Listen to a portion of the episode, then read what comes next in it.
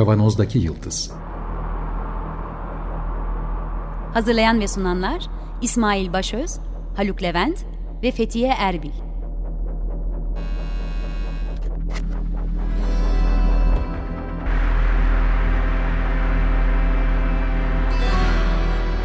Bugünün penceresinden geleceğin ayak izleri. Merhaba herkese. 95.0 Açık Radyo Kavanoz'daki Yıldız programında sizlerleyiz. Ben Fethiye. Ben Haluk. Bugün iki kişiyiz programla ve bir de konuğumuz var. Doktor Engin Yılmaz bizimle. Hoş geldiniz hocam. Merhabalar, hoş bulduk. Nasılsınız? Çok çok sağ olun. Sizi sağ olun. ağırladığımız için çok mutluyuz ve heyecanlıyız. Uzun ben zamandır... de çok heyecanlıyım konuk olduğum için. Teşekkür ediyorum ağırladığınız için. Harika. Uzun zamandır e, Engin Hoca e, davet etmeyi düşündüğüm, planladığım, istediğim isimlerden birisiydi. E, Birçok şapkası olan birisi kendisi. Boğaziçi Üniversitesi'nde e, GETEM'in e, Görme Engeller, Engeller Teknoloji ve Eğitim Merkezi'nin direktörü. Aynı zamanda Boğaziçi'nde hem de bildiğim kadarıyla Marmara Üniversitesi'nde e, e teknoloji ve erişilebilirlik üzerine dersler veriyor. E, doktorası yetişkin eğitimi alanından, e, yüksek lisanslı psikoloji alanından, lisanslı psikoloji ve e, psikolojik danışmanlık üzerine değil mi Engin Hocam? Yanlış hatırlamıyorum. Evet öyle işte ben de, ben de tam olarak kendimi nerede tanımlayacağım ne olduğum belli değil. Yani. Klasik ikizler burcu her alana gidiyoruz. evet bunu sorarak başlayabilirim. Ben sadece eğitiminizi ve işinizi söyledim ama siz bundan çok daha fazlasınız. Çok ilham verici bir insansınız. Ben sizi belki 10 yılın üzerinden beri tanıyorum. Ben Boğaziçi'nde Yabancı Diller Yüksekokulu'nda İngilizce hocasıyım. Engin Hoca ile görme engelli öğrencilerimiz geldiğinde hazırlık sınıfına e, irtibat kurup bazen planlar yapıyoruz, ortak çalışmalar yapıyoruz ama ben onu lisans yıllarımdan beri tanıyorum. E, böyle ben size siz kimsiniz ve neler yapıyorsunuz desem kendinizi nasıl anlatmak istersiniz? işte çok kolay bir soru değil yani benim değil açımdan da. Ben de bazen soruyorlar sen hangi alanda uzmansın? Vallahi ben de bilmiyorum. yani öyle bir, hani her şeyden biraz biraz hiçbirinden tam olmayan tiplerden biriyim ben ama şöyle. Engin Hocam ben de işletme mühendisiyim. Dolayısıyla tam o tarif ettiğiniz türde bir eğitim almış durumdayım. Ben de. Aynen yani hiçbir yerde tam oldum diyemem ama her şeyde de bir merakım var. Ama şöyle söyleyeyim ben kendim nasıl tanımlarım diye bazen ben de sor sorduğumda her şeyden önce aktivistim derim ben kendime. Yani akademisyenliği bir kenara bırakalım. Aynı zamanda memurum. Hani işte üniversite mezunuyum, doktora yaptım, çok bir sürü şey var ama her şeyden önce aktivist olarak kendimi tanımlıyorum. Özellikle bir engelli aktivistiyim. Yani o noktadan tanımlıyorum. Çünkü yaptığım her çalışmanın ucu bir yerde oraya dokunmuş. Yani biz daha Boğaziçi Üniversitesi'nde ben psikoloji öğrencisiyken 99'du e, o yıllarda. Hmm. Bizim e, o zaman bilgi işlem merkezimiz var biliyorsunuz. Bir, işte Güney Kampüs'teki bilgi işlem merkezine ekran okuyuculu bilgisayarlar kuruldu. Yani hmm. iki tane e, onun adı da JAWS diye bir program kullanıyor. Hala var. O zamanlar tabii yeniydi JAWS. Windows ortamında çalışan ilk bilgisayarlar. Yeni yeni zaten Windows'un çıktı ama o dönemler inanışıyordu. Yani görmeyen biri Windows'lu bir bilgisayarı kullanamaz yani. Mümkün. DOS kullanıyorlardı. DOS'la ilgili bazı şeyler. Çünkü yok işte her şey görsel falan. Tam o dönemde ben ki daha bölüme yeni başladım. Yani psikolojiye yeni başlamıştım. E, o zaman e, o ilk bilgisayarı kullanmak o kadar özel bir şeydi ki benim için. Yani teknoloji yüzden her şeyinde ve biz o gün o gün şeyi hayal ettim. Niye cep telefonlarını böyle kullanamıyoruz? Niye ben mesajlarımı birine okutmak zorunda kalıyorum? Ya. Bilgisayarı gördüm yani. O zaman bakıyor not çıktı telefondan SMS birine işte e, düşünsene sevgilinle mesaj, mesajlaşacaksın arkadaşına okutuyorsun. Olmaz ki yani. Abi, belki o da ondan hoşlanıyor. Sinema Bergerac bulsanız iyi olur hocam belki. yani öyle bir şeydi ama biz o bilgisayarlar kurulduğunda da bir Türkçe ses yoktu. Boğaziçi'nde olmanın avantajıyla işte hmm. hala e, İngilizce sesle okuyorduk gazeteleri falan ama yine de bir köşe yazısını tek başına okuyabilmek falan müthiş bir duyguydu. Düşünsenize ben ilk ödevimi bilgisayarda yazmıştım böyle yanlışlarla doluydu falan hani ya bu müthiş o bağımsızlığını bilgisayarın hiç unutamadım ve ya bu aslında şöyle bir şey sağladı teknoloji bana. Hı Aktivistim diye tanımlıyorum ya. Teknoloji bana şunu sağladı. Demek ki aslında hani kör olmak ya da sağır olmak ya da başka bir e, yeti farkına sahip olmak düşündüğüm kadar büyük bir eksiklik değil. Yani bunu istersen farklı yöntemlerle giderebiliyorum demek ki içselleştirmemi sağladı bana. Hani bunu hep söylersiniz ama beylik laf olarak kalır. Böyle olunca aa ben niye kendi ödevimi de yapabilirim. Kendi e, yazılarımı da yazabilirim. O zaman master yapayım ben. Yani çünkü o zaman çünkü daha önceki en büyük sorunumuz neydi? Yani bir görmeyen olarak böyle konuya pat diye daldık ama hani Çok iyi oldu, harika oldu, çok organik. ee, yani şöyle oldu, bir kör olarak daldığımda yani zaten ben tezimde de onu işlemiştim. şey var, master, doktor yani bölümde okuyorsun ama yüksek lisansa gelince 90 2000'ler öncesi azdır körler arasında. Çünkü çok fazla okuması. Şimdi hocam da bilir e, Haluk hocam. Yani çok fazla okuması olan, çok fazla e, özellikle sosyal bilimlerde işler daha da karışık ve her zaman bunu okutacak birini bulamazsınız. Bu çok ciddi bir soru. Yani hep bizim e, benim öğrencilik yıllarım hani aktivist dedim ya ya bana işte derste asistan bulabilmek Kimi hmm. bulsam acaba? Hani bana okutacak birileri var mı? Ben hazırlıktaki hiçbir kitabımı okuyamadım mesela Fethi Hocam. Siz şimdi hmm. şeydesiniz, İngilizce bölümündesiniz. Evet, evet, Ben şey yapıyordum, readinglerimi biri arkadaş okurdu, ben onu yazardım. Sınıfta kendi kendime okudum falan. Öyle geçerdik, kelime yapıyordum falan. Hmm. İnsanlar test çözüyordu. İşte bilgisayarla tanışmak hmm başlı başına yani teknolojinin ötesinde yani bu konuda hani başkası için belki bir oyun aracıydı bilgisayar. Hmm. Bizde de oyun oynadık ama benim evet. için hakikaten ben zaten biz hep şey diyor 3B diyoruz hani körlerin yaşamında bence e, şey hmm. yapan. Biri Braille alfabesidir. E, yani kabartma yazı. E, gerçekten o 200 yıl önce çıkmıştır. İkincisini bilgisayar diye konuştuk. İşte bilgisayar bilişim artık daha şimdi bilişim diyor sana. Yani brain, baston ve bilişim aslında. Bu üçü e, bence bir körü bağımsızlaştıran üç şeydi. Bilişim yeni çıkan bir devrim. Yani bilişimin e, gelişi. Daha doğrusu geniş kitleler tarafından kullanılması işte ben o devrin ilk çocuklarındanım yani o jenerasyon. O yüzden çok heyecan vericiydi. Bizim ilk aktivistimiz o zaman niye bütün bu programlar İngilizce abi neden Türkçe? Mesela ilk kampanyalarımız oydu. O Calsa yazın binlerce mail attık. Bütün görmeyenleri Aa. örgütledik. Yani dedik ki ne, hemen derhal Türkçesini yapmamız gerekiyor. İşte burada bu kadar insan yaşıyor. Buraya işte biraz da marketing yapıyorduk. İşte şu kadar kişi var daha da fazla satarsınız falan vesaire gibi ilk kampanyalarımız oldu. Türkiye'den sonra ikna etmeye çalıştık. Sonra işte ilk sesli şeyler çıktığında e, burada bilmiyorum marka adları verebiliyor muyuz veremiyor muyuz? Siz kesersiniz. yani onların ilk evet. çıkışında vesaire e, bizim çok fazla ilk kampanyalarımız oydu. Bu hizmeti daha fazla görmeyen kullanabilsin. Yani daha fazla insan e, ne yapsın işte öğrenciyken, lisedeyken hala bugün mesela bugün biri Getem'i aradı Hı. Dedi ki ya benim dedi TYT'ye hazırlanmam gerekiyor. Üniversiteye hazırlanmam gerekiyor. Kitaplarımı nasıl olsa da birine e, Braille alfabesine dönüştürsün. Şimdi bu çok üzücü hala böyle yani bu duruma da bu artık 30 yıl öncenin talebi aslında. Yani bugün çok daha yeni teknolojiler var ama muhtemelen bilmiyor.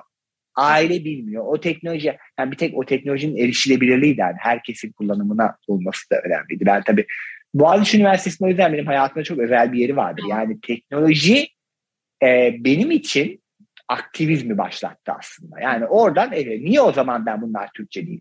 Niye o zaman kitaplar o zaman e, şey yapamıyor? O zaman ne yaptık? İşte benim mesela en ilk teknolojik oyuncağım bilgisayarım alındı ama bilgisayarı bilgisayar yapan şey benim için tarayıcıydı o dönem. Çünkü tarayıcı olmak o kadar önemli bir şey ki yani e, scan ediyorsunuz kitapları ve e, bir sürü de hata yapıyor tabii. İlk başta hatta şey diyordu arkadaşlar. Ya bunu yeniden yazsak daha iyi. diyordu öyle yani. Ne kadar kötüydü yani.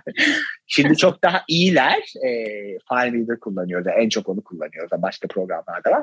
Onun çıkması falan mucize gibi yani. O, o hatalar sizin için önemli olmuyor artık. Yani. Siz yani düşünün hiç okuyamıyordunuz. Yüzde sekseninde okuyorsanız önemli bir şey. Yani kalanını da tamamlıyorsunuz.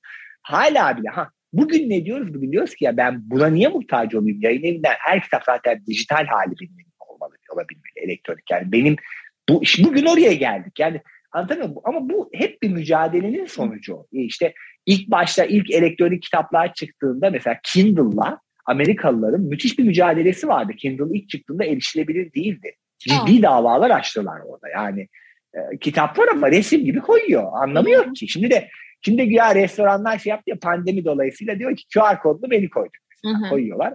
Dedik ki ya bu çok güzel bir şey hakikaten. Hani menüleri okumak çünkü bu da bir sorun teknoloji.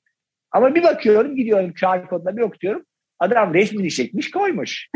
e bir anlamı yok ki yani işte. Yani o zaman ha onu kağıtta olmuş ha o Ha bunu yine telefona aktarınca belli yollarla falan uğraşıp okurum ama ya ben orada yemek yemek istiyorum. Pratiklik de önemli yani 10 saat onunla uğraşamam kendi gibi düşünün.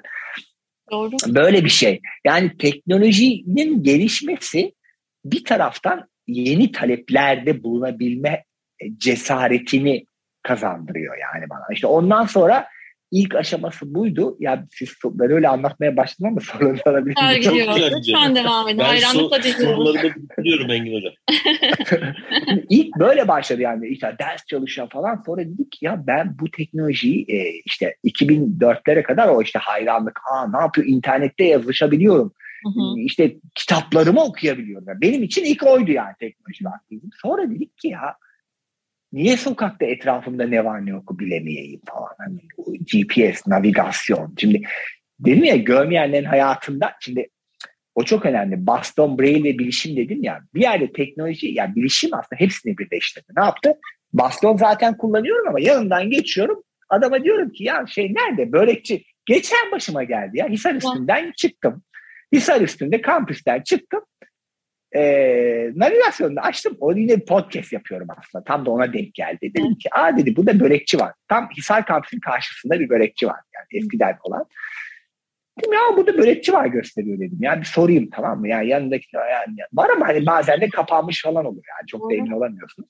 Sordum sokaktaki birine var mı? Ben 40 yıldır burada oturuyorum. Yok o börekçi ta ileride dedi. 500 metre ileride. Bakın o börekçiyi ben biliyorum zaten. Karşıdaki şey biliyor ışıklar. Onudan bahsetmiyorum. Buralarda da bir tane var gibi biliyorum. Yok dedi ya sen benden daha iyi mi bileceksin dedi. Üç adım yürüdüm. Aa yanımdaymış dedi. yani böyle bir şey. Yani gerçekten böyle şeyler çok başımıza geldiği için navigasyon yani ikinci benim hayalimdeki şey bu GPS hala en büyük merakım odur yani işte bir yere özellikle yeni bir yere gittiğim zaman hani öyle podcastlerinde acaba burada neler var etrafında? Hemen açarım yani işte navigasyon nasıl gidelim GPS çünkü ya bu da şöyle şimdi kör birinin yaşadığı ikinci temel sorun da aslında biz şanslıyız yine. Çoğu arkadaşım maalesef evinden çıkamıyor hala çıkamıyor yani. Baston kullanmaya olan cesaretsizliği yollardaki erişilebilirlik sorunları ee, işte etrafını işte herkes benim kadar yırtık değil yani sormuyor vesaire çünkü yani ister istemez şey yapacak. Yaptıkça Işıklar yeterli. Tabii. Deneyim kazandıkça. Aynen. Aynen. İşte GPS o yüzden GPS şunu sağlıyor. Sen artık işte otobüse bindiğinde de ineceğin durağı artık anons olmasa da birilerine telefonlarda kullanabiliyorsun ya da hiç bilmediğin bir yeri en azından 30-40 metre yakınına kadar gidiyorsun yani. Daha hala GPS'ler tam orada da eksikler var şimdi. Hayalim ne mesela? Şimdi giriş kapısını bulamıyorum hala. Oraya kadar geliyorum ama adama soruyorum. Adam yok diyor. Abi burada olması lazım. Bari yoksa tartışıyor sonra buluyoruz falan. Neyin giriş Orada hala Binanın girişi. Herhangi bir gittiğin ya binanın girişi nerede? Şimdi binanın yani geldi ama GPS o kadar metrik değil şu an. Yani. Veya bizim elimizdeki o kadar metrik. Belki askeriyede falan o kadar artık öyledir de yani. Sokak görünümünden e, bir faydası olmuyor mu? Oradan bir şey yapamıyorlar. Hocam şöyle kuş bakışı diyor ki şu bazı GPS'e kuş bakışı diyor bize şöyle mesela burada bir GPS e, erişilebilirlik sorunu var. Google Maps'ten bahsedelim mesela. Hı-hı. Diyor ki açtım ilk navigasyon başladım hedefi kurdum. Güney yönünde ilerleyin. Abi neresi evet. orası yani? Şimdi orada sizin için muhtemelen bir ok var değil mi hocam? Yani evet, ok evet. var gösteriyor yani tam buraya. Hani siz görebiliyorsunuz oku. Ben de Hala anlayamıyorum. Bakın, oktan bile anlayamıyorum. Hala bunu mesela çok basit diyebilirdi bize. Saat 12 yönünde ilerleyin. Yani evet, telefonu evet. tuttun. Çok basit bir şey. Yani bu bu erişilebilirlik sorunu mesela. Hala Yandex hiç erişilebilir olmadı. Hala değil. Yani o ayrı. Google yine erişilebilir yani. Ama hani anlatabiliyor muyum? Hani bu tür e, özellikle ana akım uygulamaların daha erişilebilir olması, hani daha çok kullanıcıya hitap etmesi için mücadelemiz onu oradan noktada geçiyor dedim ya. Ama geleceğim nokta navigasyon öyle bir teknoloji yani körleri bağımsız yapan başka bir nokta. Daha fazla sokağa çıkabilir. Daha fazla istediğin yere birine sormadan ya da e, e bir sürü arkadaşım şöyle şeyler yaşadı insanlar. Yani buluşmak istiyor. E, onu getirecek kimse olmadığı için çıkamıyor evden. Düşünsenize öyle bir şey, öyle şeyler ben de yaşadım. Hala yaşayan arkadaşlarım var. Ben bu duruma bu duruma maruz kalmak istemiyorum. Aslında teknoloji bize bunu e, sağlama potansiyeline sahip. Yani kendi kitabını oku, kendi alışverişini yap, kendi tiyatrona git gibi anlatabiliyor muyum? Yani aslında e, sizler için belki çok çok sıradan olan şeyler e, bazen evinde tek başına kalmak zorunda kalan ve biri olmayan dışarı çıkmayan bir için hayal oluyor. İşte teknoloji onu gerçekleştirme potansiyeline sahip olduğu için önemli. Çok çok çok güzel özetlediniz gerçekten. Buradan neden kendinizi bir aktivist olarak tanımladığınızı ve yaptığınız akademik sosyal bütün çalışmaların ucunda bir aktivizm olduğunu şimdi çok daha iyi anlayabiliyorum. Bunlardan bazılarını sormak istiyorum aslında Engin Hocam size. Evet. Mesela ben ilk Boğaziçi Üniversitesi'ne geldiğimde seneler önce 2006-7'de e, bir böyle çok sosyal sorumluluk ve kulüp çalışmaları Boğaziçi'nde çok yaygındı o zamanlar. E, Getirimi tanıtan bir grup öğrenci arkadaşımız olmuştu. İşte bizden gönüllü olanlar oldu. İlk defa hmm. Türkiye'de orada duymuştum. Ya Getem diye bir yer var ve böyle harika bir iş yapıyorlar ki bundan 14-16 hmm. sene önce. Ama eminim bizi dinleyenler arasında mesela Getem'i bilmeyen, e, öğrencilere nasıl bir m, orada ne bileyim destek mekanizması oluşturulduğunu bilmeyenler vardır. Birazcık Getem'in hikayesinden bahsetmenizi rica etsem olabilir mi? Çok güzel. Teşekkür ederim Fethi Hocam. Aslında şöyle çok ilginç bir cümleyle başlayacağım. Getem aslında bir gün keşke olmasa diyebileceğimiz öyle bir kurum. Yani kendi kendinin olmaması gerektiğine inanan bir kurum. Şimdi ne alakası var diyecektim. Bu şöyle. GETE'nin kuruluş amacı şu aslında bir teknoloji laboratuvarı. iki boyutu var. Biri kendi üniversitemizin yani Boğaziçi Üniversitesi'nin engelliler birimi. Yani orada gelen engel, burası hep daim yani oraya gelen öğrencilerimizin sınav uyarlamaları, e, derslerde yapılabilecekler, onların ihtiyaçlarının giderilmesi, akademisyenlerle e, öğrenciler arasında bu noktada bir köprü olmak, birbirleriyle onları daha iyi tanıştırmak ve ihtiyaçları karşılıklı istekleri birleştirmek noktasında bir çalışması var. Bu noktada materyal üretiyoruz, işte braille yazıcılarımız var, çeşitli çıktılar arıyoruz, öğretmenlerle görüşüyoruz vesaire. Bu bir boyutu. Ama Türkiye'yi ilgilendiren, Getem'i Getem yapan esas uygulaması sesli kitap üretimi. Aslında sesli kitap diyemeyiz. Yani elektronik kitaplarımız da çok var ama e, e, katalog üretimi. Niye? Demin söylediğim şey geliyor. Şimdi bir körün hayatındaki en temel yaşadığı engellenmişlik öyle söyleyeyim mürekkep baskılı eserlere erişim. Doğru. Görsel, mürekkep baskılı eserlere erişim. Bunun ama işin kötüsü de şu matbaa bulunduktan sonra ne oldu? Eserlerin artık hala e, onun bir istatistiği var da siz belki çıkarırsınız. Yani yüzde doksanından fazla eserlerin hala basılı materyal. Yani elektronik eserler yeni yeni artmaya başladı. E bu da ne oluyor? Hani işte öğrenci Mesela bugün bir öğrencimiz var. Biri arıyor beni. Hı. Diyor ki Maliye Bakanlığı sınav açacak bir dahaki Mart ayında. Uzmanlık görevde yükselme sınavı. Ee, kitabını bize okutur musunuz? Acil ihtiyacımız var. Hadi onu bir kenara bıraktım. Bundan bir ay önce Aile ve Sosyal Politikalar Bakanlığı yani Türkiye'nin engellilerle ilgili olan bakanlığı sınavı açıyor. Onun da kitabı erişilebilir değil. ya böyle bir mantıklı bir şey olabilir mi? Şimdi Default yapmaları gereken iş bu esasen değil mi? İlk onları düşünmesi. ya işte aynen. Aynen. E bu durumda GETEM gibi kuruluşlar yani bizim gibi kütüphaneler bu kitapları gönüllü okuyucularımız yardımıyla seslendiriyoruz. Ya da bazen de tarıyoruz. Elektronik format Word dosyası ya da PDF dosyası haline getiriyoruz ve bunu e, kataloğumuza koyuyoruz. Tabii ki telif sorunu yaşamıyor musunuz diyorsunuz. Şöyle bu konuda da bizi koruyan bir maddemiz var. Hı. Telif hakları yasasında ek 11. maddemiz var bizim çeşitli hükümler başlığı altında 6. bölümündeki ek 11. maddemiz var. Bu madde diyor ki kitapların görme engeller için e, üretimi e, için ya yayın evlerinin izni almanıza gerek yoktur. Yani bu şey kopya hakkınıza girmez. O yüzden hani her kitap için yayın evinden izin almamız falan gerekmiyor. Ama ne yapıyoruz bunun karşısında? Biz üyelerimiz kullanıcı adı ve şifreyle evet. üye olabiliyorlar. Yani raporlarıyla bunu belgelemeleri gerekiyor. Aha. Onu belgeleyen bizim işte 8 binin üzerinde üyemiz var. Onlar GETEM'den yararlanıyor. Şu an itibariyle 45 binin üzerinde de kataloğumuzda eser var. Bunlar neler? Romanlar, hikayeler, şiir kitapları, tarih kitapları, ekonomi kitapları, politika kitapları ve ders kitapları, test kitapları bolca işte. Bugün bir öğrencimiz aradı değil mi? TYT kitapları var diye istiyorum. Açık öğretim fakültesi kitapları vesaire. Bütün bunlar. Ha başka şeyler de var mesela. Betimleme, sesli betimleme çalışmaları. Bizim yine yaptığımız çalışmalardan biri. Betimlemeli filmlerin ses dosyaları da bizde var. Yaklaşık e, binin üzerinde öyle e, dosyalarımız var, kitaplı şeyler de var. Yani GETEM kataloğu bu yelpazeye hitap eden bir yapı. Ve tabii buna nasıl dönüyor? Gönüllü okuyucularla dönüyor. E, bayağı da bir gönüllü okuyucumuz var. Sanırım kayıtlı 4000 civarında insan var. Yani bunların hepsi her an okuyor değil ama uh-huh. mesela 5 Kasım'da bir sertifika töreni yapacağız biz. E, her yıl 600 sayfa ve üzerinde kitap seslendiren okuyucularımız için bir tören düzenliyoruz. Bu sene 160 kişi 600, 600 sayfa ve üzerinde 160 küsür tam rakamı hatırlayamıyorum kitap seslendirmiş. Yani bizim e, gitgide sayımız artıyor. Bunun da sebebi yine bizim GETEM'in teknolojiyi kullanması. Şimdi birçok kütüphane bunun için şey yapıyor. Geliyorsun, GETEM'in de kabinleri var. Siz görmüşsünüzdür. Fethi Hocam. Evet, evet. evet ben orada okumuştum. Evet. E, gönüllü okuyucularımız orada kitap okuyabiliyor ama bunun ötesinde internetten de biz kitap okumasına e, imkan veriyoruz. Özellikle mesela Türk Telekom'la bir işbirliği yaptık. Kitaplara sesli bir uygulama yaptılar bize sağ olsun. Hı hı. E, bu uygulama sayesinde kişiler mobil telefonlarında hem iPhone hem Android üzerinden de kitap seslendirip GTM'e gönderebiliyorlar. Biz önce onlardan bir deneme kaydı istiyoruz.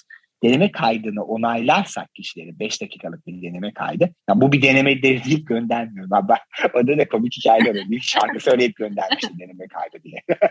Şeyler de oluyor. Yani normal bir okuma yapacaksın hadi 5 dakikalık.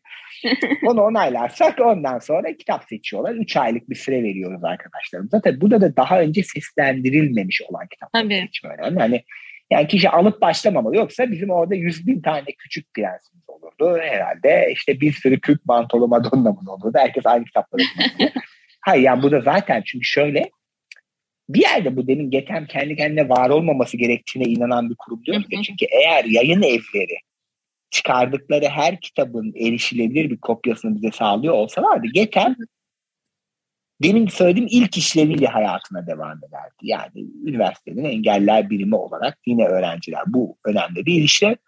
Ama kitap boyutunda belki daha e, sanatsal ilerlerdi. Sesli kitap başka bir şey yapardı yani anlatabiliyor muyum? Bugün biz insanların okuma ihtiyacını karşılayan bir kütüphaneyiz. O yüzden e, şey ama ha bu nereye kadar yapabiliyoruz? Yani şöyle en son bildiğim kadarıyla 60 bin civarında e, yılda ISBN alan kitap var Türkiye'de. Hı hı.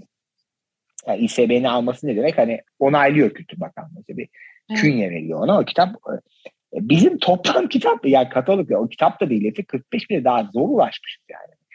O yüzden hani baktığınızda çok e, devede kulak yani. Hani çok baktığınızda ama yine de e, en azından popüler kitaplar veya temel yapılarda e, bu konuda önemli bir işlev görüyoruz. Şeyi Belli birçok kurumla işbirliği yapıyoruz. Buyurun.